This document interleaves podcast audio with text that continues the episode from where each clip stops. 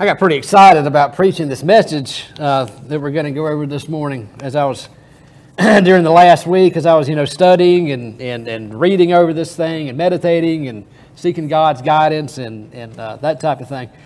Because um, it's, it's given me an opportunity to preach on some stuff that I don't normally preach on. Y'all know the vast majority of the time uh, I preach on discipleship. I preach on, you know, becoming like Jesus, acting like Jesus, thinking like Jesus, uh, those, those types of things. Following Jesus. Those are, those are my primary topics. So I can, I can generally get a, I can usually get a discipleship sermon out of any piece of scripture.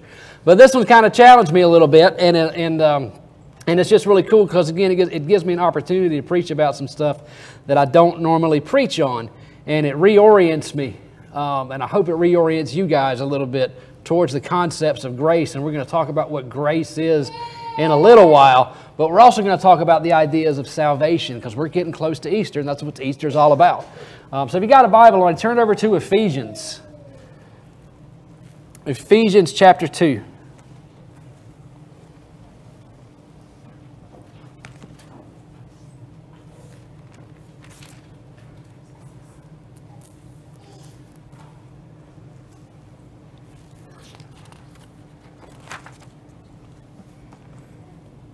Ephesians chapter 2, and y'all will probably notice that I'm not preaching out of the Gospels this week for a change. Again, 80% of the time it seems I'm generally preaching out of one of the four Gospels, but we're moving over to the epistles today. Um, so we're going to read some words of the, of, the, uh, of the Apostle Paul that he wrote to the church at Ephesus. And we're going to be do, going through uh, verses 1 through 10. Starting verse 1 As for you, you were dead in your transgressions and your sins, in which you used to live, when you followed the ways of this world and the ruler of the kingdom of the air, the Spirit who is now at work in those who are disobedient. All of us also lived among them at one time, gratifying the cravings of our flesh and following its desires and thoughts. Like the rest, we were by nature deserving of wrath. But because of his great love for us, God, who is rich in mercy, made us alive with Christ, even when we were dead in our transgressions. It is by grace you have been saved. And God raises us up with Christ and seated, with Christ and seated us with him in the heavenly realms in Christ Jesus, in order that in the coming ages he might show the incomparable riches of his grace expressed in his kindness to us in Jesus Christ. For it is by grace you have been saved through faith. And this is not from yourselves, it is the gift of God, not by works, so that no one can boast. For we are God's handiwork, created in Christ Jesus to do good works, which God prepared in advance for us to do. It's the uh, Word of God for the people of God. I love that, man. I don't know, if, I, I don't know about y'all, but I, I got chills again when I, when I was reading it.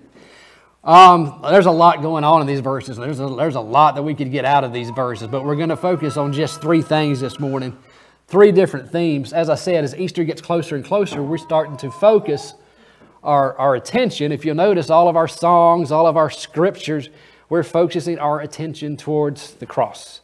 It's, uh, we're, we're, we're about three weeks out from Easter. So as we move in that direction, we are getting focused on the ideas of, uh, of salvation, of justification, of the, the death and the, uh, the um, resurrection, the ascension of Jesus Christ, which was, as we know, God's plan to reconcile um, the world to Him so that we're able to have a relationship with Him. It is the idea of salvation, and it is the idea of what we call justification. Some really big words that we're going to break down in a little bit and, uh, and talk about. Um, the grace of God is a major force in all of this. Throughout these scriptures, you can see grace, grace, grace, grace, grace. The grace of God is behind everything. Everything we just read, everything that has to do with the cross, everything that has to do with these ideas of being saved and, and being justified and being reconciled for God, the foundation of all that is grace.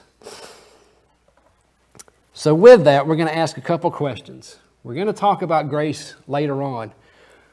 But in these verses, we can find two things. And again, there's all kind of stuff that we can pull out of these verses, but two things that I think God prompted me to talk about today that are very clear in these is we can answer some questions. Number one, how, why do we need saving? I think these scriptures answer that question. Why do we need saving? Number two, how does this happen? Or how are we saved? I think these scriptures answer that, and I think these scriptures answer that very plainly. As a, as a matter of fact, I think Paul spells out very plainly in these opening verses why we're in need of salvation. Before I get into it, though, before I get into a lot of detail, I want to read you guys um, some of these verses, these first few verses out of the Message Bible. Y'all know that I, y'all know that I like to uh, check out the, the Message translation every now and then.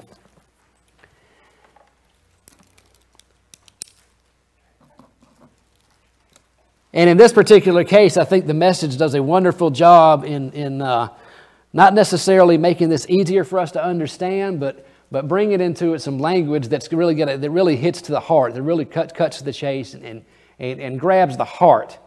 So listen to this. This is how, this is how the message interprets these first few scriptures, verses 1 through, uh, verses 1 through 6.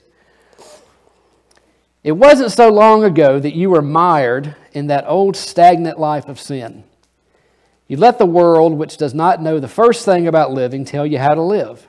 You filled your lungs with polluted unbelief, and then you exhaled disobedience. Sounds like me. We all did it. All of us. All of us did it. All of us doing what we felt like doing when we felt like doing it. All of us in the same boat. Sounds like me. It's a wonder God didn't lose his temper and do away with the whole lot of us. Instead, immense in his mercy and with an incredible love, he embraced us. He took our sin dead lives and made us alive in Christ. He did all this on his own with no help from us. Then he picked us up and he set us down in the highest heaven in the company of Jesus Christ, our Messiah. That hits me like a ton of bricks. Paul doesn't mince words in, he, in here. So, what we're going to talk about is we're going to talk about, first and foremost, the idea of sin. And this is Christianity 101. Everybody needs to understand, okay, this, is, this is, gets into the question why do we need saving and, and, and what are we being saved from? Christianity 101 tells us that we are born into sin. Paul does not mince words here. He makes that very, very plain to us. This is something that we are born into. It's not something that we can escape, it's not something that we can get away from. It is born into human nature to sin. Paul puts it this way. In the NIV version, he puts it like this He says, to gratify the cravings of our flesh and, uh, and following its desires and thoughts. What does it mean to gratify the flesh? Well, gratifying the flesh here clearly is also a metaphor. It's a metaphor for self centered thinking, it's a metaphor for self centered living, it's a metaphor for self centered um, application. That's what we're born into. We are not born, understand this, and I'm not preaching something crazy if y'all never heard this before. Again, Christianity 101. We are not born with a natural inclination to do the will of God. Okay? We are born self centered people. And, and don't misunderstand me. I'm not talking about good people versus bad people, I'm talking about sin. We are not born with a natural inclination towards God or towards doing God's will. We are born with a natural inclination to serve us. If you don't, and, and, and to protect us, if you don't believe me, you can look at a two year old and figure this out. A two year old has a natural inclination to do what he or she wants to do, right? Did you steal the cookie from the cookie jar? No, it wasn't me. So that's your example. That kid's not, I'm not talking about that kid being good or bad. I'm sure there are plenty of, of non Christians out there who do a m- much more good work than I do myself. It's not about good people versus bad people, it's about the fact that we are born into sin. Now, here's the thing God can't exist, God cannot be in the presence of sin. Sin separates us from God. God cannot abide in sin. God is perfect and God is holy. He cannot simply be in the presence of sin. And if you look through the Old Testament, they try to figure out all kind of ways to, to get to, to uh, address this issue through ritual sacrifice and those types of things. Didn't work because people continued to sin.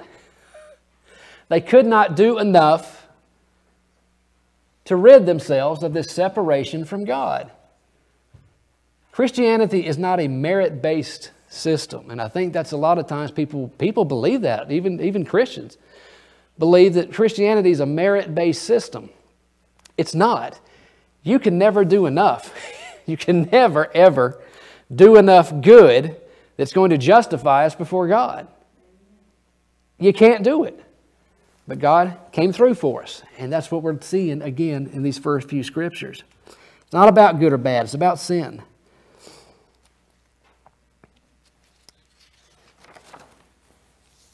We can't save ourselves. And we can't be justified to a holy God through any kind of effort of our own. Here's the thing, though God knows this. God understands this. I think that's personally, this is, a, this is opinion only, but I think personally that's one of the reasons Jesus Christ came to earth as a human being. Because Jesus can empathize with us.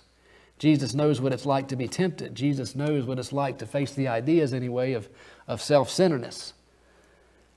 Jesus knows our struggles. God knows our struggles.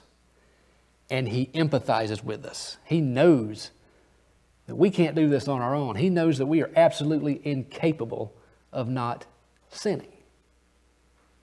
And He cares. Don't let anybody tell you otherwise. Understand this too God doesn't hate people. I heard that a lot, or at least it may not come out, they may not come out right, outright and said it, but that was kind of the God that I was taught brought coming up. God didn't like me. And if I didn't do what God wanted, he, was, he wanted to send me to hell. That ain't God, folks. And I'm not arguing against an, a torturous afterlife at all. God doesn't have any desire to send us to hell. Very, very important that we understand this. And then we'll, we'll end this point on this note. What are we being saved from? We're being saved from sin. We're not being saved necessarily from hell, and we are certainly not being saved at all from a God who desires to send us there. God does not desire to send us there. I feel that's the way that people teach this a lot of times. If you don't do what's right, if you don't do this, don't do that, God wants to send you to hell. Get right before you come to God. That is the, completely the opposite. Go to God first and allow Him to change you if you're worried about getting right. God has no desire to send us to hell. I'm not teaching you guys anything crazy. Y'all, y'all can look at in multiple places in Scripture where it says that. God does not desire the death of sinners. Paul writes that. There's numerous other verses that, that give you that idea. Understand that we serve a loving God. What we do have, the problem that we have again, is a God who cannot exist with us through our sin. So that's why we're saved. How are we saved?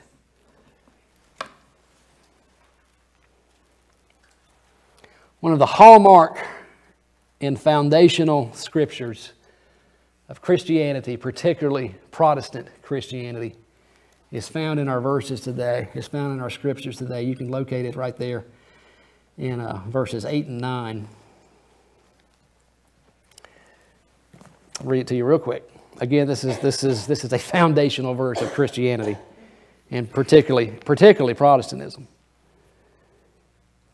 For it is by grace that you have been saved through faith. And this is not from yourselves, it is the gift of God, not by works, so that no one can boast. The Message Bible puts it like this, and this is really neat too immense in mercy and with an incredible love, God embraced us. He took our sin dead lives and He made us alive in Christ. He did all this on His own with no help from us. Then He picked us up and He set us down in the highest heaven in the company with Jesus the Messiah. It's nothing.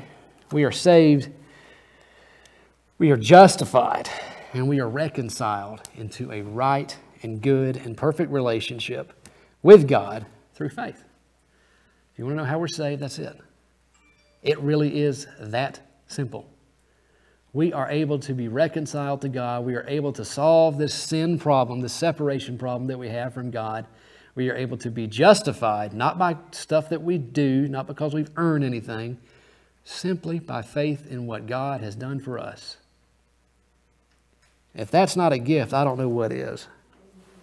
And that is the Easter message, folks. That is the Easter message. We don't have to earn our salvation, we don't have to earn our justification. We can be in a relationship with Christ. We can solve our sin problem. We do solve our sin problem. We solve our afterlife problem. Y'all know I don't talk about the afterlife a whole lot in general, but yeah, we, solve, we, sell it, we, we solve our afterlife problem. We get to be a part of God's kingdom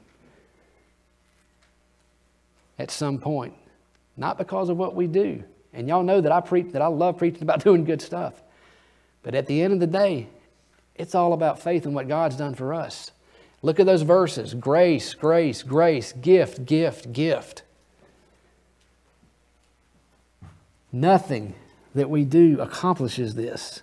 It's not merited, it is simply God's free gift through trusting in Christ as our Redeemer, as our Savior, and our Lord. What happens? Ah, we're going to get back to sin real quick. What happens when, this, when, we, when we do this, when we're able to do this? Paul says in our verses that we are made alive in Christ, that we are no longer dead to sin. That's a heck of a promise if you think on those words, that we are no longer dead to sin. We are made instead alive with Christ. What does it mean not to be dead in sin? Well, I don't know about you guys, but for the most part, I don't have a big desire to sin today. And I think that's what happens with most of us. And I think that's what Paul means. We are no longer dead to sin. To some degree, to some degree or another, we're a little bit less selfish than we used to be. We're a little bit less self centered than we used to be. We're a little bit less worried about me than we used to be, and a little more worried about God, and a little more worried about others. That's what it means. To some degree or another, we don't have this desire to sin any longer. If you want some evidence of your salvation or your justification, think on those things. Do I still have some of these? Not that we're not going to sin, we certainly are. But where are my priorities and where is my heart for the most part? We're no longer dead to it. It no longer has the power over, over us that it once had. Now, that's a supernatural thing, folks. I, I don't know what, what else you would call that. That is a supernatural manifestation of God brought by nothing but acceptance and surrender to that gift that He gives us. That's how salvation happens. So, what's the foundation of all this? We talked about the why, why we need saving, what being saved is. What's the foundation of all that? Faith, certainly.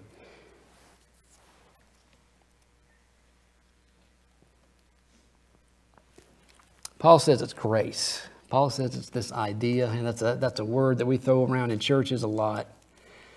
But Paul says it's grace. If you look in the NI version, you're going to see that word grace three times. Three times in our scriptures today. So, what's grace? What is grace? Let's talk about grace for just a few minutes. Y'all don't have to answer me. But some would say this. Some would say, well, grace is the, grace is the unmerited or unearned favor of God. Some would put it like, I've heard it put like this before um, justice is getting what you deserve, mercy is not getting what you deserve, and grace is getting something you don't deserve. I think that's pretty good. I think both of those are, are I agree with both of those statements. Uh, and those are certainly aspects of grace. Those are certainly things that we can see in Scripture and that we believe as Christians. But we can break that down even further. We can break the idea of grace down even further if we simply understand it as the work of God. Grace is simply the work of God, the work that God does in our lives that pulls us in the direction towards Him. Whether it's through initial justification or whether it's through that process that we talk about all the time called sanctification. Grace is the work of God in our lives. Now, with the very short amount of time that I've got left, I want to give you guys an idea of how we, historically, Wesleyans, Methodists, have understood this idea of grace because John Wesley, I think, broke it down wonderfully and easy for us to understand. John Wesley broke it down into three aspects.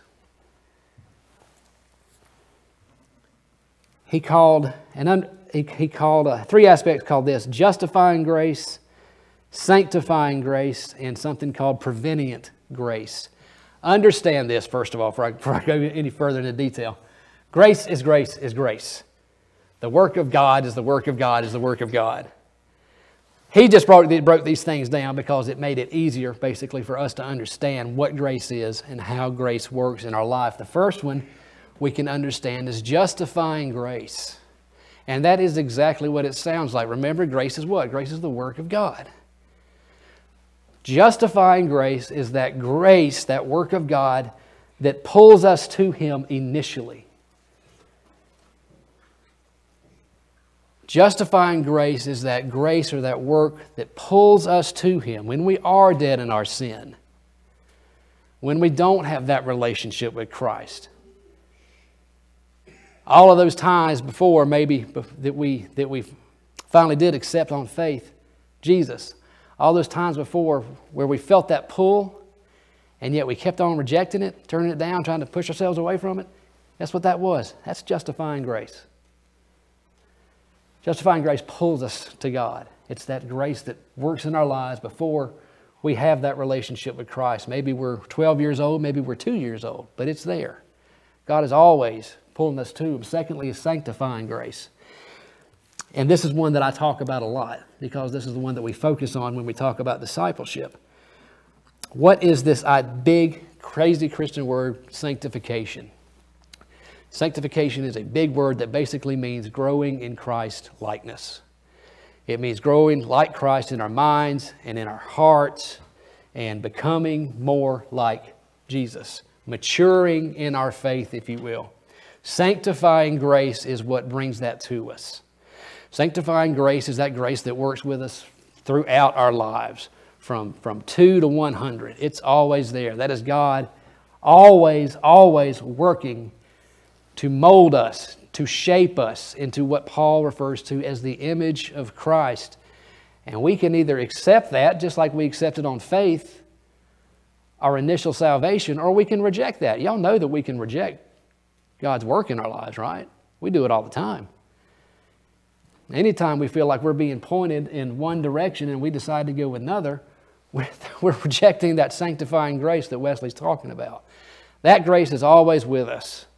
It is always with us, always pulling us in the direction of God's will for our lives. Prevenient grace. Now, there's another big word. It's also the coolest aspect of grace, if you ask me. But prevenient grace is that, prevenient basically means coming before or, or proceeding. Prevenient grace is that grace that works in our lives that is always there before we even know it's there. Y'all remember what I said justifying grace was? It's, it's that grace that's pulling us to God, you know, that justifies us, and that's our initial point of salvation, basically. That grace has been there all along. God is working in our lives when we don't even know it. Always, always pulling Him towards us. I believe Christians and non Christians alike, I believe God offers this to anybody this justification. I think that's good Christianity. I think that's good theology. Everything we have to understand, y'all, is grace. Every, everything that we do, everything that we are, everything that we become as Christians is a result of the work of God. Now, of course, as Methodists, as good Methodists, we believe in this idea of free will. Believe it or not, there are some aspects of Christianity that don't believe in free will. There are aspects of Christianity that, that believe that God is basically a puppeteer and uh, he picks who he wants to be saved and he picks who he does not want to be saved. Of course, we don't believe that. what we believe is to some degree or another, we at least play a small role in our salvation from beginning to end, from justification all the way through our lifetime, through that process of sanctification. We believe that we play at least some role in it. Now, here's what I like to think um, I don't like the idea of phrases like, I made a decision to follow God, or I did what God told me to do, because that gives me a little bit too much power. And that, uh, that puts my effort a little bit too much into it. I tell you what I do like though. I like the word surrender. To me, that's really that's a lot closer to the idea of faith than, than I did this or I did that. Any anytime any growth periods ever occurred in my life, it's not because I did anything. It's because I surrendered to what I knew was the will of God. How to do that, I can't explain that to anybody. I'll never be able to explain it. But that's the role that we play in it. That's the role that we play when we experience our initial salvation all the way through our lifetime. Are we going to submit to God's will, whatever that will may be? Or are we going to reject that will? Simply surrender. Miss Marlene tells me that I like to step on her toes a lot. Uh, throughout the um, throughout the pandemic, when we have been on and off, Miss Miss Marlene's one, been one of my greatest um, inspirations. She, there hardly a week has gone by uh, without her sending me a text or a, or a Facebook message commenting on my sermon. And she's been a great person of support through all this. She also tells me that I enjoy stepping on people's toes. uh, and that's not really, really, that's not my, I'd like to motivate folks, just like I mo- like to motivate myself to the best of my ability. That's not really my intention, though. My intention is not um, to step on anybody's toes if, if you're not doing something correctly. None of us are, are, are getting all this stuff correct. None of us are getting all this stuff correct. So I don't ever want you guys to feel like I'm stepping on your toes and trying to, trying to hurt anybody's feelings or, or tell you that you're not doing enough. Um, we know what God's will is for, for our lives for the most part. We know who Jesus was. That's why we're going through the Sermon on the Mount. Uh, scripture, the life of Jesus, spell out that stuff for it. Jesus, Jesus spells that stuff out for us. Jesus teaches us how to speak how to think, how to live, how to act. You know, we're never going to get all that right, of course. That's where grace comes in. But we know we're being pulled in that direction. I can either I can either love my enemy and pray for those who persecute me, or I cannot. I can either choose to do the will of Jesus or I cannot. I can either seek revenge and retaliation against somebody who's hurt me, or I can not seek revenge. Remember all the stuff we've been talking about the Sermon on the Mount? There's your sanctifying grace pulling you in that direction. What am I going to do with it? Am I going to submit or am I going to take my self will back? Grace, sanctification. So, all this, is not about beating folks up, it's to show the character of Christ, it's to, it's to show the will of God, it's to point the path towards Christ likeness. And hopefully, at some point, we'll be able to surrender our wills and, uh, and be able to do that. so, never, however, having said all that, know I'm running out of time again.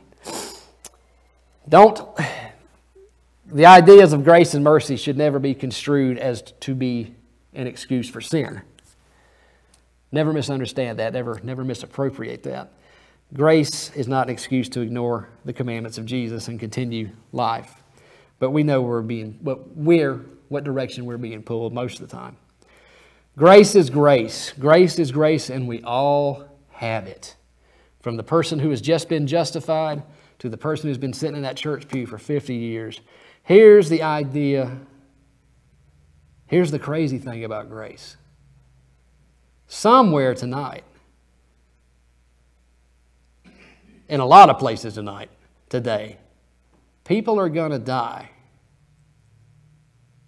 who have faith in Christ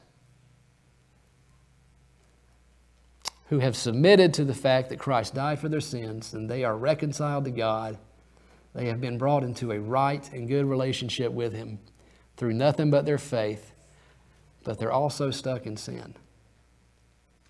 They're also stuck in some really bad stuff. They're also stuck in addiction and whatever horrible sin we can possibly construe in our head. Maybe they've done some of the most heinous act, criminal acts that we can possibly think of. Guess what's going to happen when they pass away? They're going to spend eternity in the kingdom of God. And if you don't like that, I'm sorry. That doesn't sound fair, does it? In our human minds, that is not fair. Again, we go back to the beginning. We didn't earn this, y'all. we didn't do anything to earn this. It doesn't matter how sanctified I am, how Christ like I am, how much I grow in my sanctification, and I believe in growing in our sanctification. I believe that's our purpose. But some people never will. Some people never will. Sandy remembers two or th- three or four years ago, this, this, when we were doing a, um,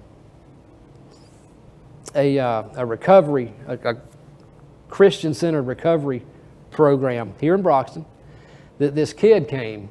I think he was about 19 years old. You remember that, Sandy? He came one night and uh, bad problems, awful problems. But he said that he wanted, at the end of the meeting, he said he wanted to accept Christ, that he wanted to surrender to Jesus. And me and this other guy kneeled with him and, and prayed with him.